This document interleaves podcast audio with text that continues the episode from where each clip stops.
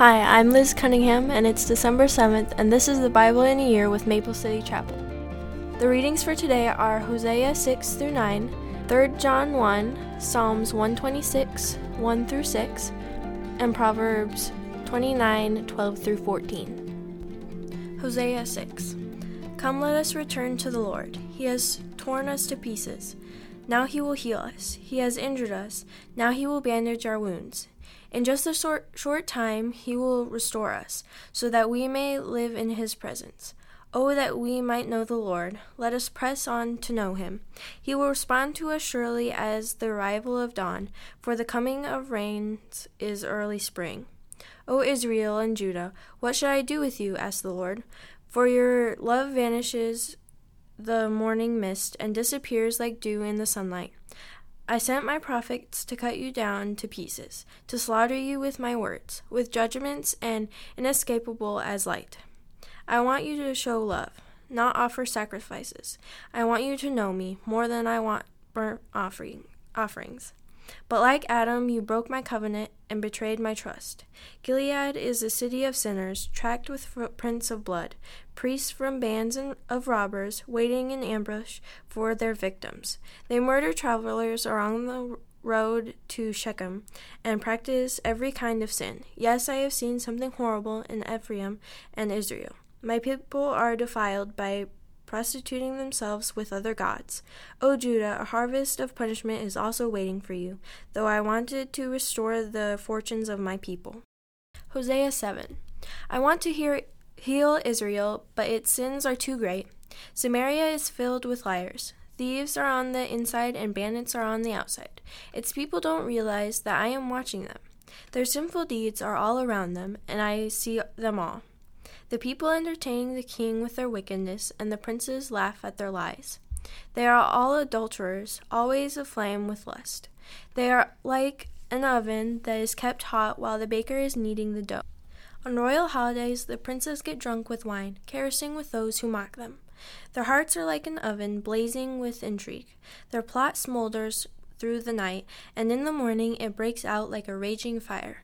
Burning like an oven, they consume their leaders. They kill their kings one after another, and no one cries t- to me for help. The people of Israel mingle with godless foreigners, making themselves as worthless as a half baked cake. Worshipping foreign gods has sapped their strength, but they don't even know it. Their hair is gray, but they don't realize they're old and weak. Their arrogance testifies against them, yet they don't return to the Lord their God or even try to find him. The people of Israel have become like silly, witless doves, first calling to Egypt, then flying to Assyria for help. But as they fly about, I will throw my net over them and bring them down like a bird from the sky. I will punish them for all the evil they do. What sorrow awaits those who have deserted me? Let them die, for they have rebelled against me. I want to redeem them, but they have told lies about me. They do not cry about to me with sincere hearts. Instead, they sit on their couches and wail. They cut themselves, begging foreign gods for grain and new wine, and they turn away from me. I trained them and made them strong, yet now they plot evil against me. They look everywhere except to the Most High. They are as useless as a crooked bow. Their leaders will be killed by their enemies because of their insolence towards me. Then the people of Egypt will laugh at them. Hosea 8. Sound the alarm! The enemy descends like an eagle on the people of the Lord, for they have broken my covenant and revolt against my law. Now Israel pleads with me, Help us, for you are our God. But it is too late. The people of Israel have rejected what is good, and now their enemies will chase after them. The people have appointed kings without my consent, and princes without my approval. By making idols for themselves from their silver and gold, they have brought about their own destruction. O Samaria, I reject this calf, this idol you have made. My fury burns against you. How long will you be incapable of innocence? This calf you worship, O Israel, was crafted by your own hands. It is not God, therefore it must be smashed to bits. They have planted the wind and will harvest the whirlwind. The stalks of grain wither and produce nothing to eat, and even if there is any grain, foreigners will eat it. The people of Israel have been swallowed up. They lie among the nations like an old discarded pot. Like a wild donkey looking for a mate, they have gone up to Assyria. The people of Israel have sold themselves, sold themselves to many lovers. But though they have sold themselves to many allies, I will now gather them together for judgment. They will be writhed under the burden of the great king.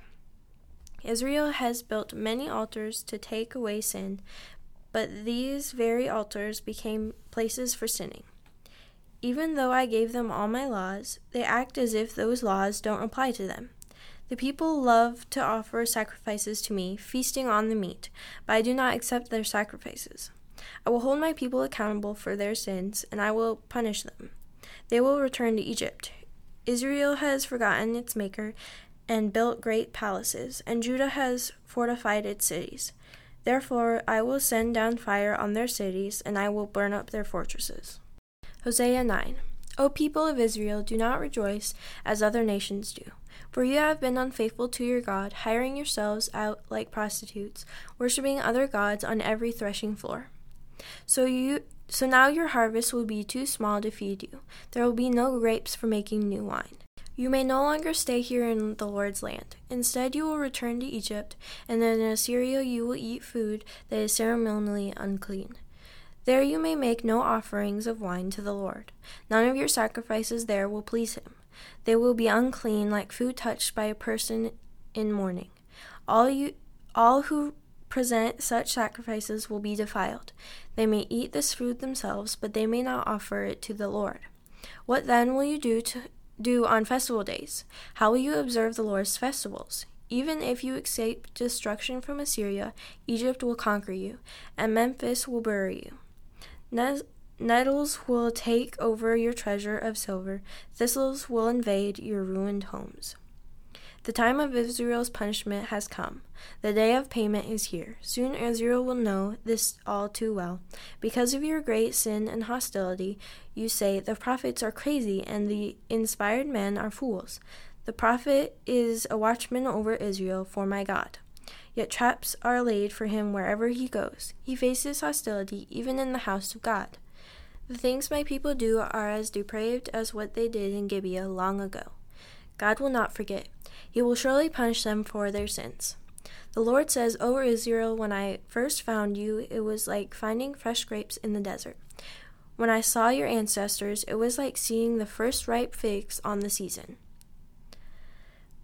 But then they deserted me for Baal Peor, giving themselves to the shameful idol. Soon they became vile, as vile as the God they worshipped. The glory of Israel will fly away like a bird, for your children will not be born, or grow in the womb, or even be conceived. Even if you do have children who grow up, I will take them from you. It will be a terrible day when I turn away and leave you alone. I have watched Israel become as beautiful as Tyre, but now Israel will bring out her children for slaughter. O Lord, what should I request for your people? I will ask for wombs that don't give birth and breasts that give no milk.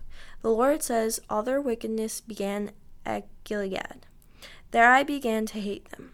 I will drive them from my land because of their evil actions. I will love them no more, because all their leaders are rebels. The people of Israel are struck down, their roots are dried up, and they will bear no more fruit. And if they give birth, I will slaughter their beloved children. My God will reject the people of Israel because they will not listen or obey. They will be wanderers, homeless among the nations. 3 John 1 This letter is from John the Elder. I am writing to Gaius, my dear friend, whom I love in the truth. Dear friend, I hope all is well with you and that you are as healthy in body as you are strong in spirit. Some of the traveling teachers recently returned and made me very happy by telling me about your faithfulness and that you are living according to the truth. I could have no greater joy than to hear that my children are following the truth. Dear friend, you are being faithful to God when you care for the traveling teachers who pass through, even though they are strangers to you. They have told the church here of your loving friendship. Please continue providing for such teachers in a manner that pleases God for they are traveling for the Lord, and they accept nothing from people who are not believers.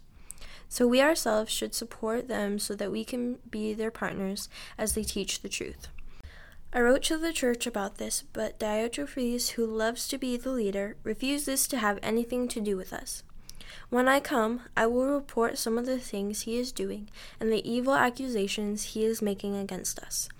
Not only does he refuse to welcome the traveling teachers, he also tells others not to help them. And when they do help, he puts them out of the church. Dear friend, don't let this bad example influence you. Follow only what is good. Remember that those who do good prove that they are God's children, and those who do evil prove that they do not know God. Everyone speaks highly of Demetrius, as does the truth itself. We ourselves can say the same for him, and you know we speak the truth. I have much more to say to you, but I don't want to write it with pen and ink, for I hope to see you soon, and then we will talk face to face. Peace be with you. Your friends here say you send you their greetings. Please give my personal greetings to each of your friends there. Psalms 126, 1 through 6. When the Lord brought back his exiles to Jerusalem, it was like a dream. We were filled with laughter, and we sang for joy. And the other nations said, What amazing things the Lord has done for them! Yes, the Lord has done amazing things for us. What joy! Restore our fortunes, Lord, as streams renew the desert. Those who plant in tears will harvest with shouts of joy. They weep as they go to plant their seed, but they sing as they return with the harvest. Proverbs 29 12 through 14. If a ruler pays attention to liars, all his advisers will be wicked. The poor and the oppressor has, have this in common the Lord gives sight to the eyes of both. If a king judges the poor fairly, his throne will last forever.